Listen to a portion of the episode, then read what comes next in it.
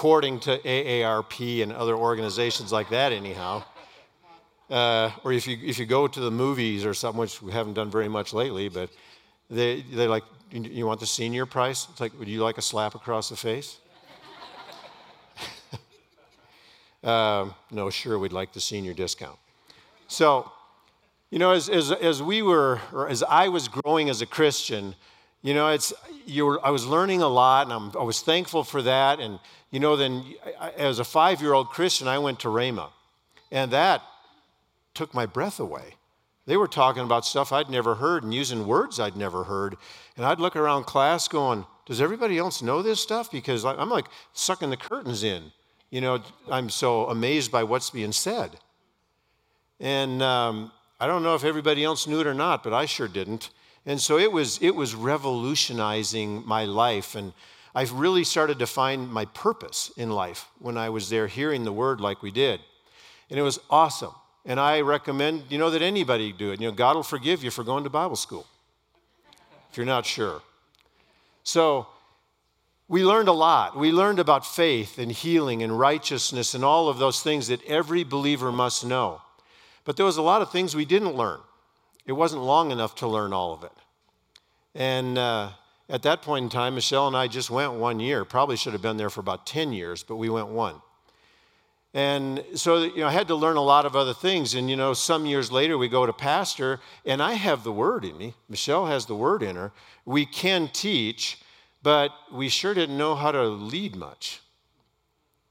And, you know, through the years, I felt like we weren't really building people the way we should build people. You know, you're asking God, you know, help us. How do we do that? We are teaching the word, and people are growing spiritually, all those kind of things, but we were just missing some things. We had gaps. Right? We all have gaps. Well, one of the things that we probably could have done a lot better was, was helping people grow was by asking them the right questions so they could self-discover some things instead of telling them everything. You know, our style was tell, tell, tell, tell, you listen and learn it and do it, instead of maybe, you know, the way Jesus taught sometimes, it required more out of his listeners. They had to think. And, you know, so we wanted to get better at all that. And that's where some of this comes from, is just learning that and what a difference it made. And, you know, we, I used a scripture this morning, some Matthew sixteen, verses thirteen through eighteen. And sorry, back there in the booth, I'm going to screw you up on some of your, um, or this, the verses I gave you for tonight. Um, but anyhow, Jesus is walking along with his disciples, and uh, they had been observing him for a while, and he asked them a question. Who do men say that I, the Son of Man, am? And they said, so, some say you're John the Baptist, Elijah, one of the prophets. And that was the wrong answer. He didn't correct them. He asked another question. He said, who do you say I am? He he liked to ask questions to see if people had discovered anything. Did they have a revelation yet? And fortunately, in this case, Peter speaks up and he said, you are the Christ, the Son of the living God. And he said, blessed are you, Simon Bar Jonah, for flesh and blood has not revealed this to you, but my Father which is in heaven. In other words, you didn't get this from people, you got it from God. Because he'd observed and he'd probably asked himself questions like, how does this fit with the scriptures that we knew? You know, in his case, it was what we would call Old Testament scriptures. And he had come to that conclusion. And that conclusion and what he spoke out was the great reveal of Jesus as the Christ, the Messiah, the Savior. And as soon as that was done, it opened a door for Jesus to make a declaration about what he would do for the next two thousand years. Build the church. So that's us. We are the church, right? He wasn't talking about a building. He was talking about people. Building the body of Christ. And Uh, So I think, you know, I've said this here before. I said it, I think, this morning maybe even, that I, I believe that this is the greatest commission of all, to build the church. Because then evangelism and discipleship easily fit under that. If we say that the Great Commission is go into all the world, I think not, not everything fits under that the right way. So when he said, I will build my church, uh, and then he gave us the authority to go do that, verse nineteen, then uh, it changed, you know, so that we could go and we could build the church. He gave us the authority to do that. But uh, it came through It started, he could have just come and said, hey, everybody, I'm the Savior of the world, just so you know it. But he never really did that. He, but before this, he could make this declaration, he asked questions. Sometimes we get a, a certain mindset of reading through Scripture. And, you know, I've tried to break myself from that at different times because I only see certain things. Years ago, when we were going to move overseas and stuff, and Michelle had started, well, before we were going to move, she started going to homeschool conventions because she wanted to look into that to see if it was something we would do or not. And she came home and she said, John, th- this group of people, that particular group of people, is about family the way Brother Hagin is about faith. They had revelation, and they, they would use the same scriptures we'd been using, but they saw family and we saw faith. And so, you know, I went to one with her, and I'm like, oh, my God, you're right. I, I never looked at the scriptures this way. And so then you wonder, how many ways should I have been looking at it that I haven't been looking at it? What have I been missing? I mean, you know, the Word of God is incredible, right? There's just, every time you read it, there's something more there. And you wonder how you never saw that. So sometimes asking ourselves questions will help get to that point too, and I'll come back to that. So anyhow, I think that when in Jesus' teaching, it was his desire that a lot of his teaching would cause people not just to say yes or no or, or just hear it, but to think. And he and you had to listen to him to really get what he was saying. So Uh, I think he required more out of his listeners. And if you ask questions, people will become more engaged, won't they? All right? Now, so Jesus asked questions, and we'll come back to him.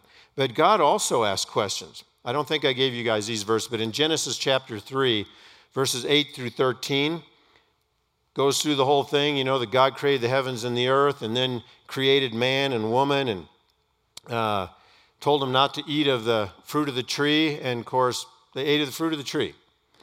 And in verse eight here in chapter three, it says, and they heard the sound of the Lord God walking in the garden in the cool of the day, and Adam and his wife hid themselves from the presence of the Lord among the trees of the garden. Have you ever tried hiding from God for something? I mean, it's like it's like if you play hide and seek with your little kids, right? You know right where they are. They're not really hiding most of the time. Then the Lord God called to Adam and said to him, where are you? Did he ask that because he didn't know? He knew. So he said, I, I heard your voice in the garden, and I was afraid because I was naked, and I hid myself. And he said, who told you that you were naked? Asked him another question. This is God asking man a question. Have you eaten from a tree which I commanded you you should not eat? Question number three. Then the man said, the woman who you gave to me, Uh, gave to be with me, she gave me of the tree, and I ate. Throw the blame. And the Lord God said to the woman, what is this that you have done? He asked a lot of questions right there, didn't he? And he knew the answer to every one of them. Now, sometimes when we ask questions, we don't know the answer. But like when we ask questions to our kids, we probably do know the answer. So we can just tell them because we know something, or we can ask them so it causes them to think.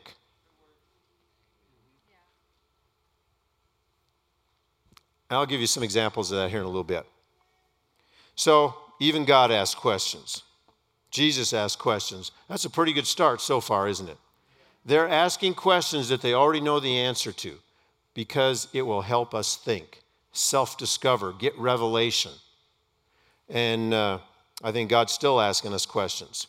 So if the Great Commission that we've been given to build the church is twofold, and that is evangelism and discipleship, do you think that we could be more effective at both? I know I could. It frustrates me when I miss opportunities for both. Now, let me say this about discipleship. You know, I think that when when COVID happened and we couldn't fly anywhere like we were normally doing, and like I say, twenty twenty was the year of the introvert. They said, you can't go anywhere. You have to stay home. And we're like, oh, too bad. Can't go anywhere. Have to stay home. All the extroverts were dying out there, and all the introverts were going, this is the best ever. Well, what happened with, with our work, since we couldn't travel and go places, we just Zoomed more. We were always, we've been Zoom people for years because our teams are all over the world. And, uh, you know, there's probably not a week goes by we're not with, you know, we don't have three or four continents on a Zoom call. And so we had to spend more time on Zoom. And, and, you know, two years down the road, I looked at that and I said, you know, I think these were my two favorite years of ministry. Because we actually spent more time with the people we needed to. Even though it wasn't exactly like this. I'd rather do this, face-to-face with people. But the next best thing was Zoom. And we had a lot of Zoom meetings. And but, you know, I never complained because I could sit there in my shorts. And when I was done, I could go take a walk. It was awesome.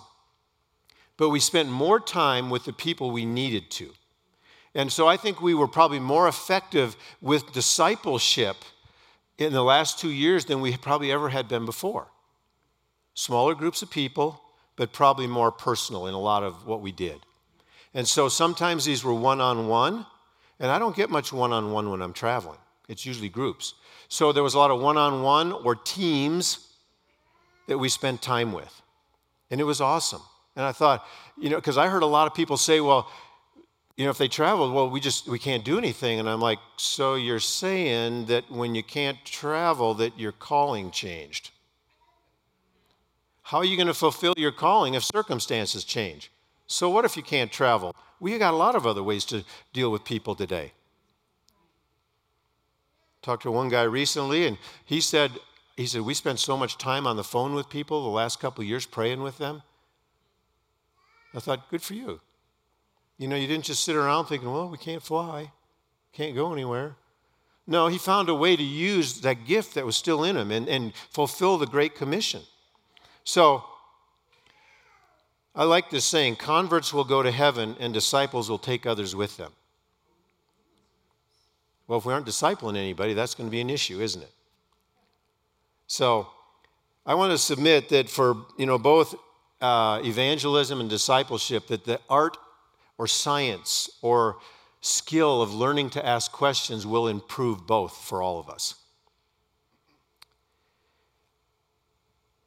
I would say this too, that if you're in business, questions will help you with your employees or your team, and it will help you with your customers. It'll engage them. How do you mine the wisdom out of your team unless you ask them questions? Works that same way in a family with kids, and I'll give you some examples about that here in just a little bit. So there's a quote I want to read to you, and it says, asking questions is the first way to begin change. And we all love change, don't we? We're really good at it, and we do it fast. Wrong. No, there's three things we say about people and change. Either you uh, reject it, you tolerate it, or you embrace it. And uh, sometimes we do all of those. But asking questions is the first way to change, to begin change. The man who asks a question is a fool for a minute. The man who does not ask it is a fool for a lifetime. The first step to receiving an answer is being brave enough to ask a question. You know, that's sometimes that's what it is. We have to be brave enough to just ask a question. So, um...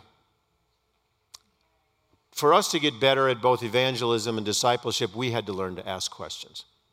And it's something that we've worked at uh, over time to get better at asking the right kind of questions in the right situation to the right people to help them. And I don't know about you, but many times I've ended a Zoom or driven away and thought, oh, that's the question I should have asked. I hate that. You know, you're thinking, John, you're a little slow. Why didn't you have that question when you were there? That's the question that would have opened that up. And so I keep telling myself, okay, let's make sure the next time I don't miss that, miss the question. And uh, so I want to say this, that there's four places we can ask questions. And then I'll just say a little bit about each. We must ask questions of ourselves. So we must ask questions of ourselves. We must ask questions to others. We must ask our teams questions. We are very much about teams. If you want to do, if you want to go anywhere in life and build an organization, it's pretty hard to do without teams. And uh, we must ask God questions. So those are four areas that we should ask questions. So back to number one, we must ask questions of ourselves. Why is that a big deal or a good idea? Well, because even when we ask ourselves questions, it will bring thoughts, ideas up to us that maybe we wouldn't have had if we didn't ask the question. Um, it's self-discovery, and that's a big deal when we find things out even about ourselves. You know, if I am, if something you do bothers me, maybe instead of just saying that bothers me, I should ask the question, why does that bother me? I mean, it could be more my problem than your problem. And you'll probably say, yeah, of course it's your problem. Yeah, so why does that bother me? We should ask those kind of questions. You know, when, when I was younger, I wanted to find out who I was. Who am I, God? Uh, that was a question to myself and to God. Some of these will go together. Um, what am I supposed to do in life? Sometimes you ask yourself that question and you're asking God again. But what am I supposed to do in life? Maybe you went through a situation and you should ask yourself this question. Instead of just being mad, staying mad, or whatever, say, what can I learn from this? You'll get over things a lot quicker because you ask yourself questions and you'll think, instead of that being the other person's fault, I could have done something different. What could I have done different?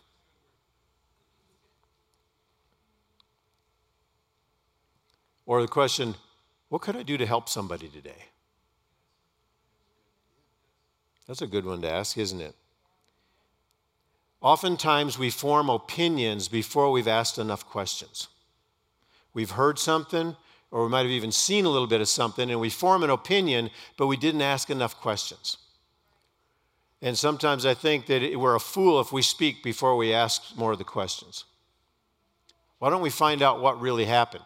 You know, and we, we do, we teach sessions on confrontation and conflict resolution. And again, you're sitting in front, so here you go. Or I could use Ashley or Shane, but or Paige, but she never makes mistakes, so I can't do use her. And at least that's what Zane told me, Paige. Yeah, yeah. And your dad. Um, so where was I going with that? Oh, yeah, confrontation and conflict resolution. Um, you know, you can just sit down with somebody and say, okay, now why did you do that? And, you know, blah, blah, blah, blah, or, you know, you did this and that. Or, or we could start out and say, hey, Shane, why don't you tell me what happened the other day between you and whoever? And what does that do? Does You know, you're not accusing them for anything, but you're you're giving them a place, you're showing respect that maybe they have a side or an opinion that you need to find out about. So if you want to resolve conflict, questions are the key. That works everywhere. That doesn't mean you're one hundred percent going to resolve something because sometimes people don't want to, right? They can be stubborn. But if we start asking questions, hey, tell me what happened, and then give them the chance, and then that also gives you time to think. You know what I found out in counseling people? That every time that I had an opinion, I was wrong about where I thought the situation was. Whether it was marriage counseling, if I had preformed an opinion, I found out that I wasn't accurate. So I quit forming those opinions. And just would start, it would leave that more open until I could ask more questions. Because if you go into it with, you know, an idea of, that you think you already know what happened, and then you find out it's wrong, then you're catching up, you're spinning your wheels a little bit. So it's better to go in without it and just ask the questions because you're always going to go, oh. And now you all might be just hearing one side, right? You know what we found out in marriage counseling? That there's three sides, his side, her side, and the truth. So, so we have to watch about forming an opinions, and I want to come back to opinions just a little bit later. Number two, we must ask questions to others. And I'm probably going to spend more time here because I've got way more examples of it, I guess. But this is this is a good place for discipleship to take place is when we're asking questions to others or just learning who somebody is. In Mark chapter four, Jesus does some discipleship with his disciples in verses thirty-five through forty-one, and after, this is way after the parable of the sower, and Jesus goes up into the mountains with his disciples and said he expounds all things to them on what he talked about that day. Then he gets to thirty-five, and he says, later that day after it grew dark, Jesus said to his disciples, let's cross over to the other side of the lake. And after they sent the crowd away, they shoved off from the shore with him as he was had been teaching from the boat, and there were other boats that sailed with them. Suddenly, as they were crossing the lake, a ferocious tempest arose with violent winds and waves, and they were crashing into the boat until it was all but swamped. But Jesus was calmly sleeping in the stern, resting on a cushion. So, big storm, and he's sleeping. And you go, how can he do that? Well, sometimes we say it this way, because that the the peace within him was greater than the storm that was outside of him, right? And so he could sleep. That'll help us sleep better, too. Um, so they shook him awake, saying, teacher, don't you even care that we are all about to die? Fully awake, he rebuked the storm and shouted to the sea, hush, calm down. All at once the wind stopped howling and the water became perfectly calm. Then he turned to his disciples and said to them, why are you so afraid? He asked them a question, didn't he? He was trying to locate them, and he wanted them to be able to locate themselves too. Haven't you learned to trust yet? Well, boy, if we said that to people, they'd walk off mad. Say, I can't believe he talked to me that way. Jesus, he asked tough questions, didn't he? Why are you so afraid? You know, that's a good question, you know, sometimes to people. You know, it, it, you, that can be anything. Relationships, giving. Why are you afraid to give? And, you know, we should ask ourselves that if we are. If we're afraid of being generous, ask yourself why. Why am I afraid to be generous? And don't be afraid to find out the answer, right? Why am I afraid to commit to another person? Is it from past hurt or something? Should I get over that, or should that rule me the rest of my life? What is it? But there's a lot of questions then that we can ask, and we can ask ourselves and others, and um, that's what Jesus did. He said, and so then they said, who is this man who has such authority that even the wind and waves should obey him? Well, the answer to that was he was the most normal person that ever walked the face of the earth. He's the guy, you're normal when you speak to the wind and the waves and the trees and sickness and demons. That's normal. If we're not, we're abnormal, right? I don't want to be abnormal. I don't know about you. So questions make everyone think. And we want to learn how to ask the questions with depth so people have to think and to learn, not just yes or no. Why did you do that? How did you do that? So I think asking questions is a part of mentoring. Let me let me say this also. When it comes to mentoring, this was one of the questions in the ladies' meeting that we didn't get to. But uh, mentoring and questions go together.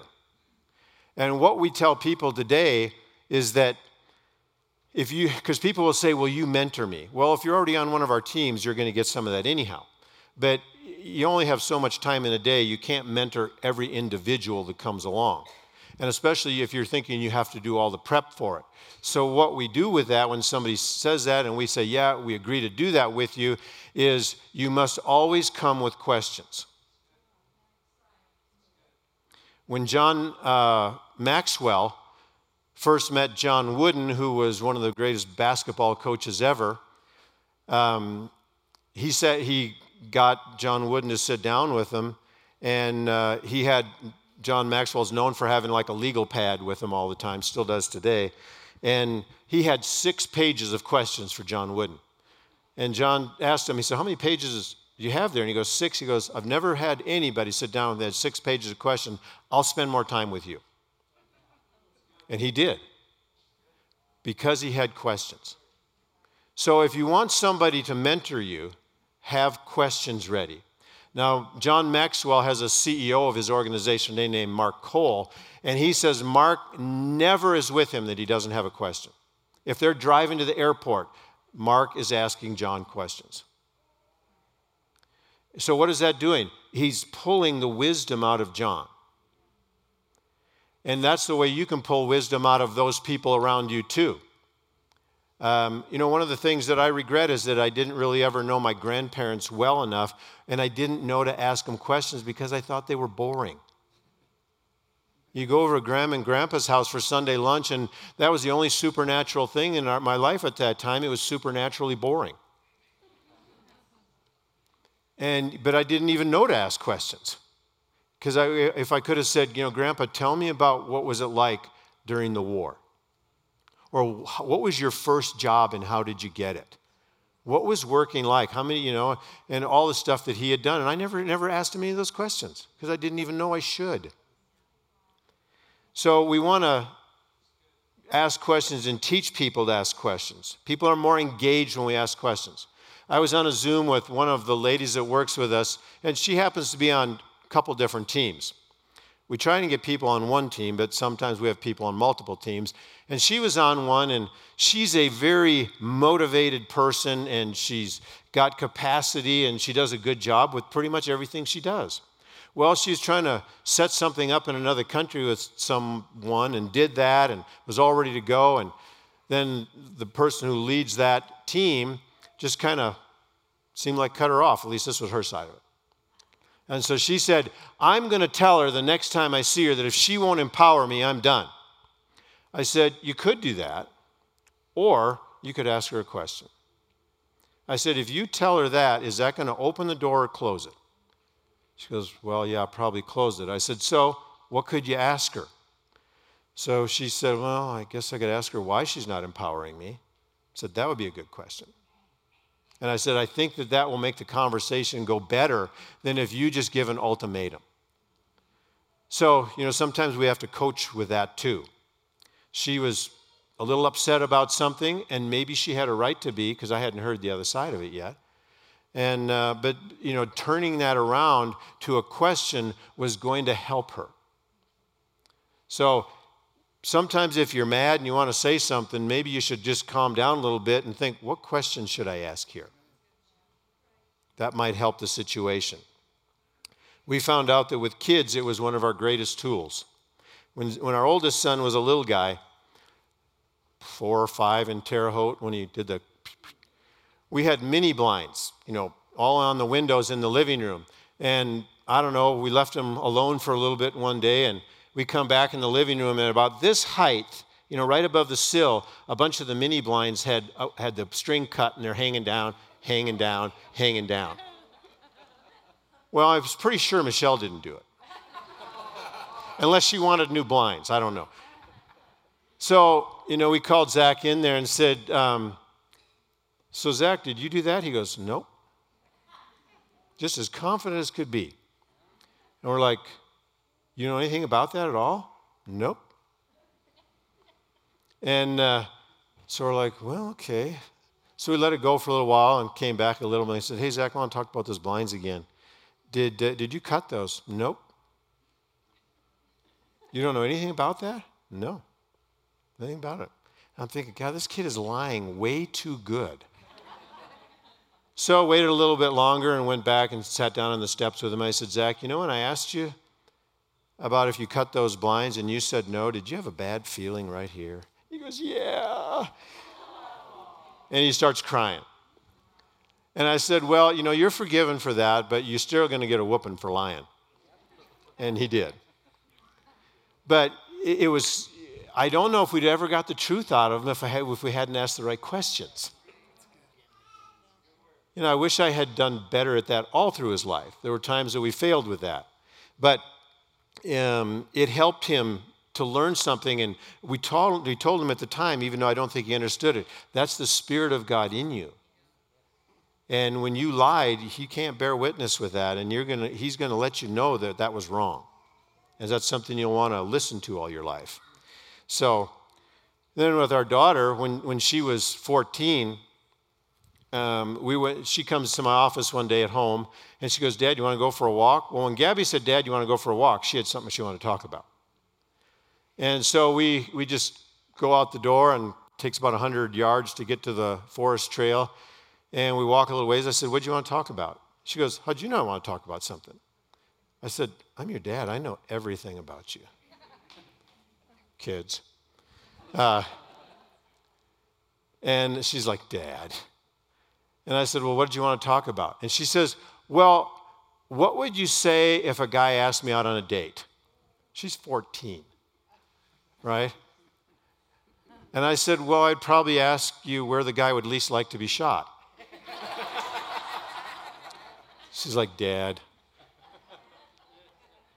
You know, you know, you know this conversation is probably going to come sometime. It came a little earlier than I was expecting, but um, Gabby is the kind of person you have to, when you know people and their personality, you you learn some things about them. Sometimes you can talk to people, and like with Gabby, she has to self-discover if she wants to own it. And because uh, otherwise she's just going to push back on you. So I said, um, well, Gabby, tell me what you think dating is. Well, she tells me what dating is, and it's so innocent compared to what I'm thinking could happen. You know, she's here and I'm here. So if I'd have just come and said, Gabby, you're fourteen years old, and over my dead body you're going to date anybody, and blah, blah, blah, blah, blah. You know, she'd have gone like, what is wrong with him? Because she's thinking here, and I'm thinking here. So the questions bring us closer together. So, you know, we're we have different walks that we could take out there, and, and so we went on the forty-five minute walk. And and Gabby would sometimes, you know, we'd get all the way back to the house and walking on the steps. She goes, how come you never say anything? I'm like, well, you never stopped talking from the time we left the house. That was our fault for naming her Gabby, I guess. But she, I'm like, are you serious? You you, you didn't have, have any periods in your sentences the whole way, forty-five minutes. So, anyhow, that day, so she told me about dating. And uh, I asked her some more questions. I, I said, well, she said, you know, hers was like, well, you know, we might just, you know, go as a group somewhere to get something to eat or do something. And I said, okay. And so we talked a little more. And I said, well, would you ever be alone with the guy? And she goes, I don't know, maybe. I said, would the lights be out? She's like, why? See the different levels we were at?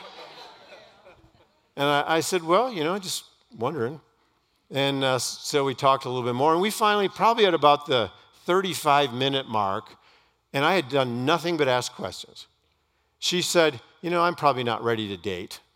And I'm like, yeah, that's probably a good idea right now. And I go, yes, yes, yes. And I didn't even have to say it. So I said, Gabby, I have never been a fourteen-year-old girl. That was a big revelation. Uh And I said, you know, when you're sixteen, I, I'll, I still have never been a sixteen-year-old girl. I said, but I have been a fourteen-year-old boy and a sixteen-year-old boy. And I know how my brain worked at that time. And I said, there's something in men that wants to conquer things. And you're going to be one of those things they want to conquer. And I told her exactly what that meant. And she's just like, God, Dad, that's so gross. And I said, I'm just telling you. I said, so you have to know that when the time comes, that that could happen. Now, fortunately, the guy she met and married, he was so clean with her. I mean, you know, he wouldn't even kiss her till they got engaged. And because one time I, I called back from England, and we're FaceTiming Gabby, and I said, so what's how's Chris doing? This guy she married. And I, I didn't know one of her friends was in the room. She goes, he hasn't even kissed her yet. I said, I like him even better. So, but it was it was the questions that got through that what could have been a very difficult and ugly disagreement, where she self-discovered that herself. And uh, sometimes, Gabby, we'd be talking, and she goes, Dad, how come you always answer questions with questions? I said, I don't know, why do you think I do? So, and, you know, with kids again, our son Spencer, he's the middle kid, and he just, when he was about eighth grade or so, he just got consumed with creation versus evolution. And he, I mean, he was like an expert at it. He'd watched everything on YouTube you could find, and he could, boom, he could talk it. So at school, they start teaching evolution, and he starts asking questions. And eventually, he turns the entire class against evolution. They're unsaved. And the teacher finally got frustrated and said, Spencer, you can't ask any more questions. Because that's all he was doing, was asking the teacher questions. Because he knew the questions to ask because he'd studied it. And the teacher, fin- what teacher says you can't ask any more questions? thank you. But the whole class didn't believe in evolution anymore because he debunked it with his questions. So it's a good thing. I mean, you know, and I wish I'd have known that when I was his age. That would have helped me. I probably wouldn't have said anything because I was an introvert. I think I told this story, you know, one time here before years ago, but what time do we need to be done tonight? Like now already? I haven't even gotten anywhere. Uh, told you I might not finish, but... Um, You know, I was I was in the Frankfurt airport flying to Nigeria, and I'm I'm sitting on a row like this, like right about there, and I'm the only person on the row. And this guy just kind of whew, slides up, sits right down next to me. I know, and you're just like, serious, dude? I mean, there's... and I mean, he he's he was English, but he lived in America. Said he had an I Q of two hundred, and I said, congratulations, probably twice what mine is, and. Uh, So we talked a little bit, and then he stops right in the middle and goes, what do you, what do you do? And I have a lot of different answers for that. Sometimes I say I'm a builder. What do you build? I build the church. Really? Where? All over. But this time I actually said, I'm a missionary. And he kind of looks at me, and uh, he quotes some verse out of, out of Proverbs. And I said, well, I think I know what you're talking about there, and we talked about that. And he goes, okay, that's acceptable. And he said, well, I'm an atheist. I said, I used to be one too. He said, really? What happened? Boy, I knew I had him then. And we talked for a while and talked through a bunch of things. And you know, then it was it was time to get onto the bus to go out to the plane. And this, it was the longest bus ride I've ever been on to a plane, which I was glad for. And, he, and we were crammed in here like this. And I had, I told him that, I said, you know, people like you, when they do receive Christ, make a decision about things like that. You're the best converts that we have. He said, why? I said, because you've looked at everything. He studied Buddhism. He'd studied this. He'd studied that. He'd read the Quran. He'd read the Bible. And he just hadn't, I said, you just have to make a decision sometime. And so then we're on the bus just like this. He's right here, and we're standing like this with all the other people. And uh, I said, why don't you do this? I said, why don't you ask God to reveal himself to you? He said, well, I've done that, and nothing's happened. I said, what do you think he's doing right now? He starts crying. And he raised his hand and he said, I want to become a convert. I said, you'll pray with me right here, right now, to receive Christ? He said, yeah. So he, he brought his hand up to mine, and I led him in the prayer of salvation, and people were trying to go back like this. And he gave his life to Christ right there on that bus out on the tarmac. But it was from a question. What do you think he's doing right now? And, you know, fortunately, I wish every instant work that way, and it doesn't always, right? But sometimes it does. When I, you know, because of all the flying I've done, you, you, I think you should always get comfortable sharing the gospel in whatever your lifestyle is, you know, wherever you work or go. And unfortunately, it seemed like a lot of my life was on airplanes for years. And so you sat next to a lot of people and talked with them. And like, say, nowadays it's headphones, the universal sign of I don't want to talk to anybody. And which is kind of bad. You know, it's not that I want to spend hours and hours talking to people on airplanes, but if you can change their life. And so I learned to that when I was sitting next to somebody that I would ask as many questions as I could before I ever let them ask me one. What does that show when you ask people questions? You care, you're interested, all those kinds of things. And just keep asking and asking, asking questions. So that at least you get over the hump of that they know maybe you're interested in them.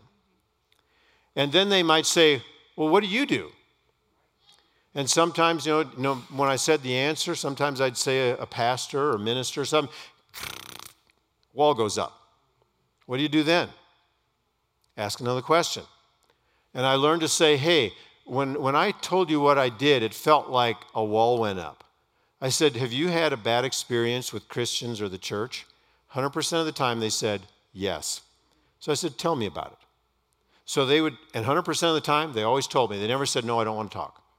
They always told me what it was, and it's their view. I don't know if it was right or wrong, but, you know, I'd say, well, it's unfortunate. You know, that's not the way the church is really supposed to be.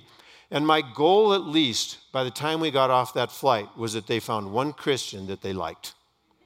It was at least a start.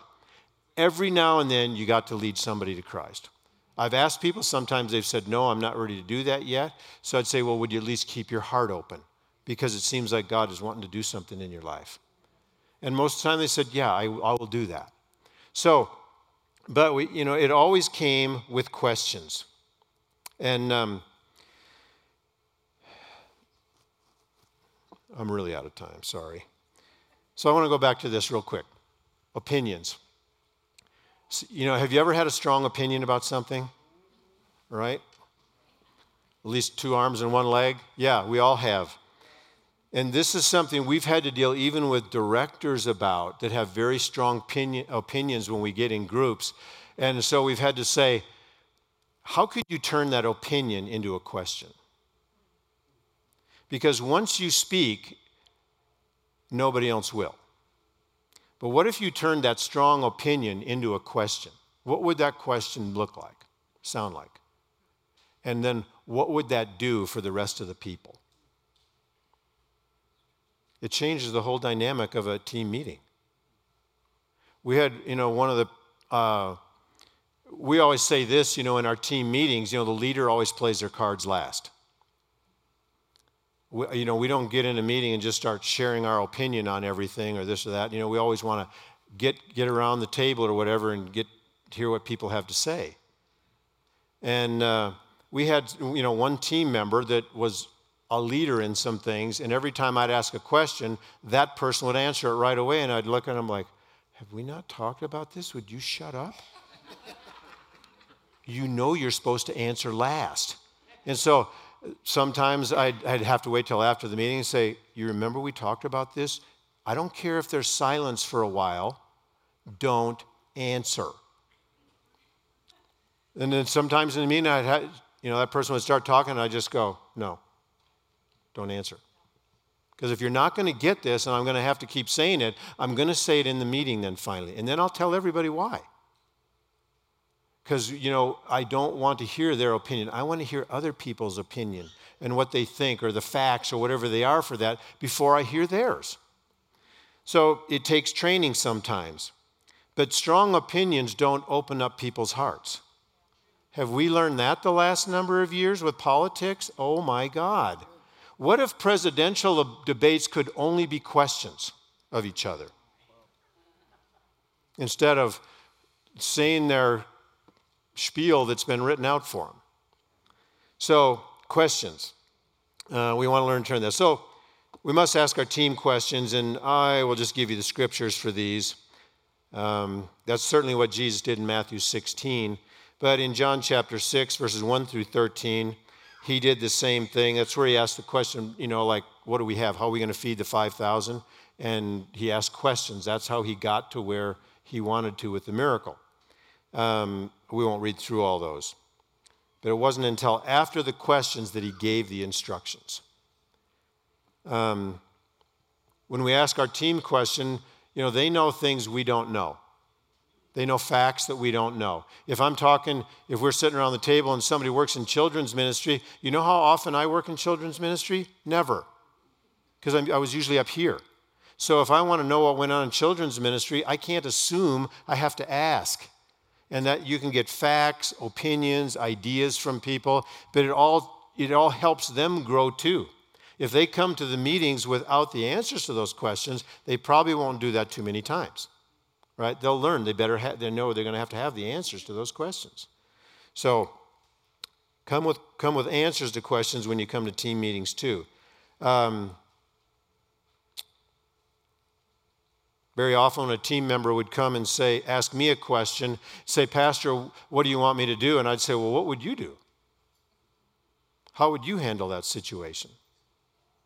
I can tell them, but it wouldn't it be better if they learned how? And sometimes, you know, you can find out where they are if you just say, well, how would you handle this one? What do you think would be the best way to do it? Or sometimes afterwards you go, so why did you do it that way? And you're not casting any um, opinion on that or blame yet, but you're just asking, why did you do it that way? And it could have been awesome, and that's why you want to know. Or it could have been horrible, and that's why you want to know. But then you can go from there with other questions. Um, you might, you know, we had to do this. How do you think your part affects the rest of the church. Because we want to see them, that we're a whole, we're not just silos. All right? And then we must ask God questions, and that's, you know, we, Jesus said that in Matthew seven seven, right? Ask and, the, and uh, it shall be given unto you. Seek and you shall find, and knock and the door will be open. He said ask, and who are we asking there? We're asking God. Um, uh, certainly in my own life, there have been times when something's been going on, and I finally said, God, what about this? And boom, I know the answer. I'm thinking, why didn't I ask that about eight months ago? Um, so we want to ask the kind of questions that will lead to conclusions and discovery and teaching for that person. It's just way more effective than if we just spout it all off.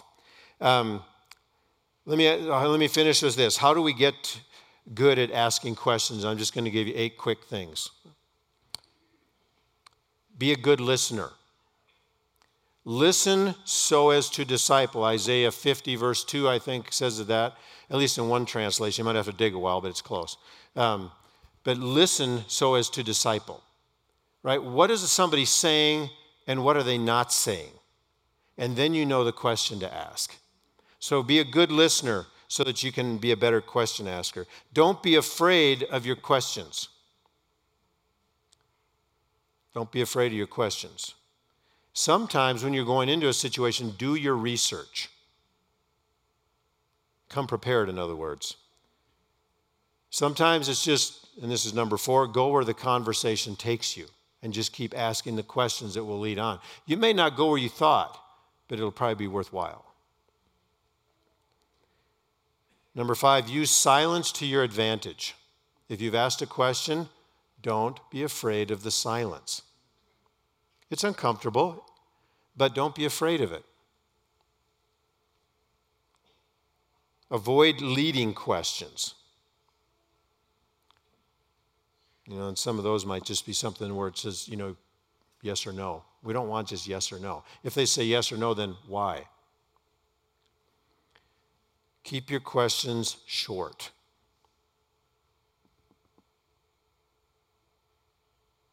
And if you can, if you know there's going to be a sequence of questions, get those right. You may not always know that, but if you do know where you're going with something, try and sequence your questions. You know, when I prepare for, for meetings, like team meetings, I do more thinking about questions today than I do about anything else. And I had to learn that. I used to get nervous with certain meetings because I'm thinking, well, what am I going to say? And then I, when I learned that all I had to do is ask questions, it became much easier.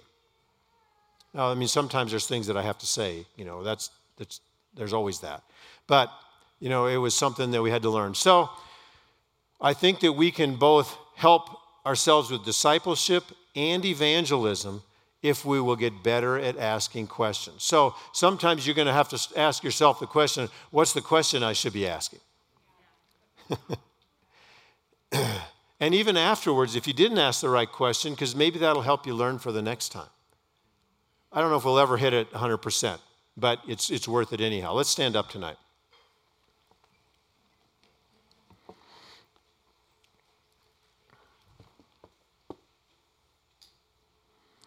I don't know as if we have anything like this on our, our website yet. Um, pretty much everything on our website. We have a grunewald dot org, which there's free resources on there, and we also have one called the church building system dot com.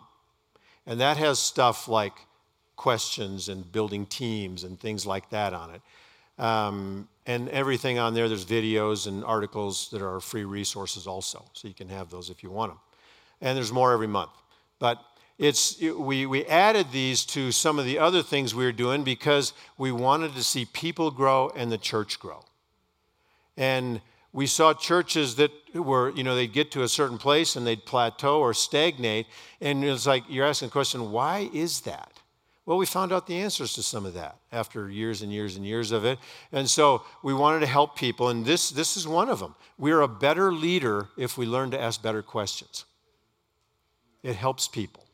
So it's just one of the tools in your toolbox that you can use as a parent, as a business owner, in the church, wherever it is, questions help. When you when you lack something to say, ask a question. I wish I'd have known this when I started dating. I was so afraid of dating because I didn't know what to talk about. All I would have had to do was ask a few questions, right? And that would have solved the whole thing, but I didn't know that. So if you guys are thinking about that, that's where you start. Ask questions. The first one you ask is, should I? Or talk to your parents.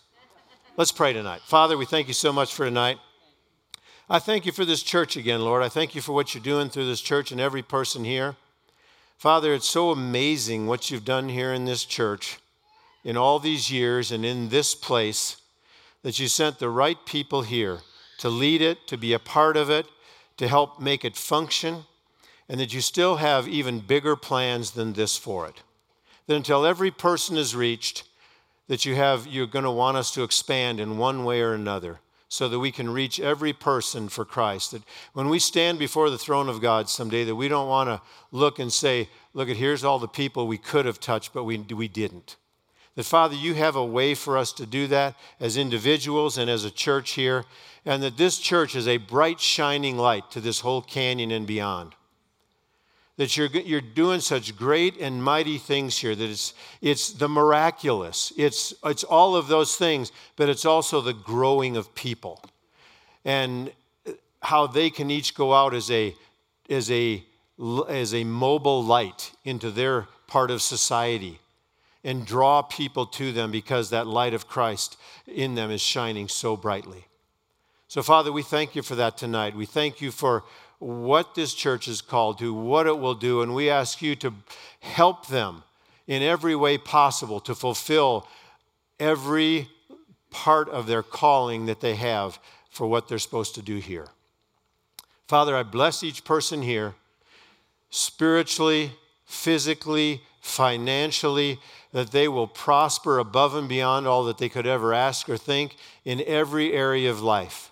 Father, for those that are trying to overcome things, that you're going to give them the wisdom, the help, the friends to help them overcome the way they need to, no matter what area of life is, that you're going to give them courage, the boldness that you fill us with because we have the Spirit of Christ in us, that we have the boldness to speak to those that are unsaved and help lead them to Christ, to pray for the sick, and, Father, that miraculous things happen, because when we lay hands on the sick, they recover in Jesus' name. So, Father, I thank you for all that, and I bless this church again in Jesus' name. Amen. Amen. Amen. Thank you all. Thank you for your partnership and how you're touching the world. Amen. Thank you, Lord. Thank you, John. Praise the Lord. Maybe receive something from that. You can be seated for just a moment. I have a question for you. How many of you know why on Sunday night ministers go long? Could it be that you're such good listeners? Praise the Lord. So if you don't want us to go so long, don't listen so good. But you do listen good. And it makes a difference. It always makes a difference when you're listening. You're you're pulling stuff out. And, uh, you know, our prayer always is that you guys are, uh, you know, desirous enough. You know, Jesus said, if you hunger and thirst after righteousness, you'll be filled. And so that, that desire to understand, to know when somebody's here, draws stuff out uh, that maybe otherwise wouldn't be said, or, you know, so sometimes, you know, a minister can have notes and go, you know what, that'll be done in plenty of time. But when they come to good listeners, there's stuff that gets added too, because you're asking God about something. And so, praise the Lord. Didn't make me feel bad at all. I mean, I, I've done this quite a few times lately, and he's like, wow, I'm almost done. And I looked and went, I can't believe you're almost done. You just got started. And so uh, it's because y'all are good listeners. Amen. Praise the Lord. Well, we want to be a blessing uh, to John and Michelle and what they're doing around the world. Again, you got in on. I mean, just think of it for a moment. You raised your hand and you said you got something out of it. You got in on what leaders in Europe, in the Middle East, in Africa are learning in how they develop, how they reach out and disciple people. And so you got in on that. But also at the same time, you realize, wow, this is stuff that they're learning that will really reach a nation or expand a nation. And so you're sowing into really good soil and expansive soil uh, for the harvest. Amen? And so the Bible says when we really understand something is good and we have an opportunity to do good, we should take advantage of that opportunity. And so we have an opportunity to communicate, sow into their lives in reciprocation for the word that we have received, but also understand that, well, we're sowing into something much greater uh, with the great harvest in that. And so we get a harvest when we sow, but uh, I believe God has a much bigger plan that we're sowing. We might sow financially, but something is being reaped down the road, which is the very thing that Jesus is waiting for. You know, Jesus is coming again. How many of you believe Jesus is coming again? And sometimes we think, what are you waiting for? And he's not just waiting for the next event. There's going to be some events before he comes back. He's not just waiting for the next Holy Ghost meeting. He's waiting for the precious fruit of the earth. He's so compassionate that he's waiting for the next person to get saved, you know, uh, discipled, reached out to. And so when we sow and it begins to reach out to people, there's a harvest that comes of souls from the soul seed that we sow. Not just back to us, but something that's going on uh, that God's doing in the earth. And so we have a part to play in that. Amen? If you're making out a check, make it out to New Creation Church. If you're giving by cash or debit or credit card, uh, you can raise your hand. The ushers will give you an envelope. If you're giving by text, the number is up there. If you're watching today, you can go onto our website, uh, go to the Give button. Uh, when you do that, uh, just put down uh, Missions or Grunewald's. We'll make sure that they get uh, this offering tonight. Praise the Lord.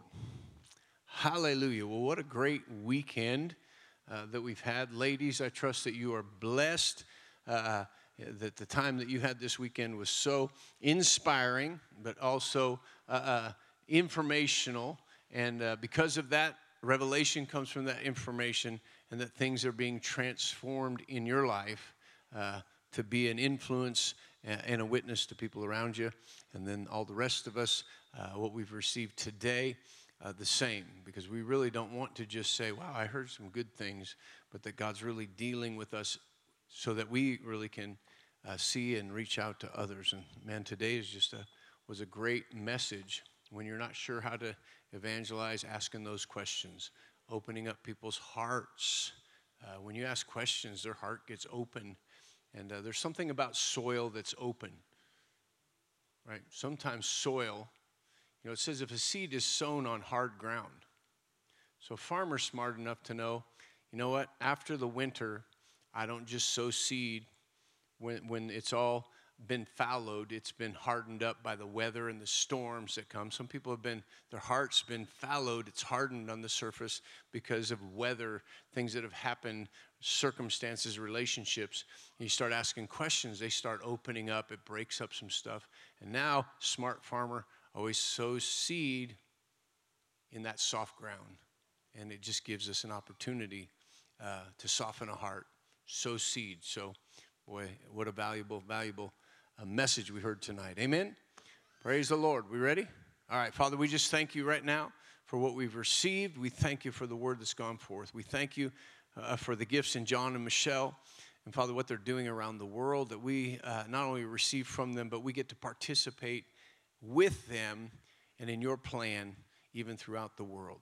So, Father, as we do, I command the blessings of your word upon each one. I declare over this congregation that you, God, you supply every need according to your riches in glory by, by Christ Jesus, that you're causing all grace to abound towards them, to have all sufficiency in everything they're able to give Uh, to every charitable donation. I thank you as you finish your process with them in their generosity. Thanksgiving goes up to you because of the generosity that comes from them. We thank you for that in Jesus' name. Amen. Go ahead and pass those buckets.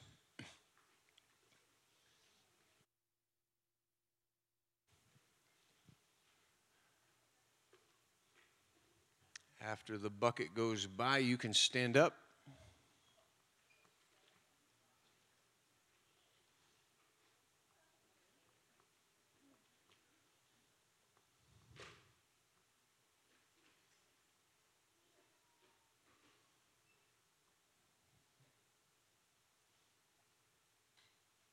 We good, ushers? Somebody give me a wave if we got everybody, everything.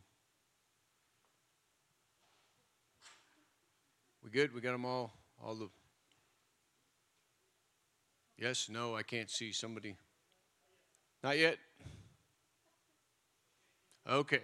Praise the Lord. Say as we go, what God did in Christ Jesus far exceeds any damage done to me by Adam's fall.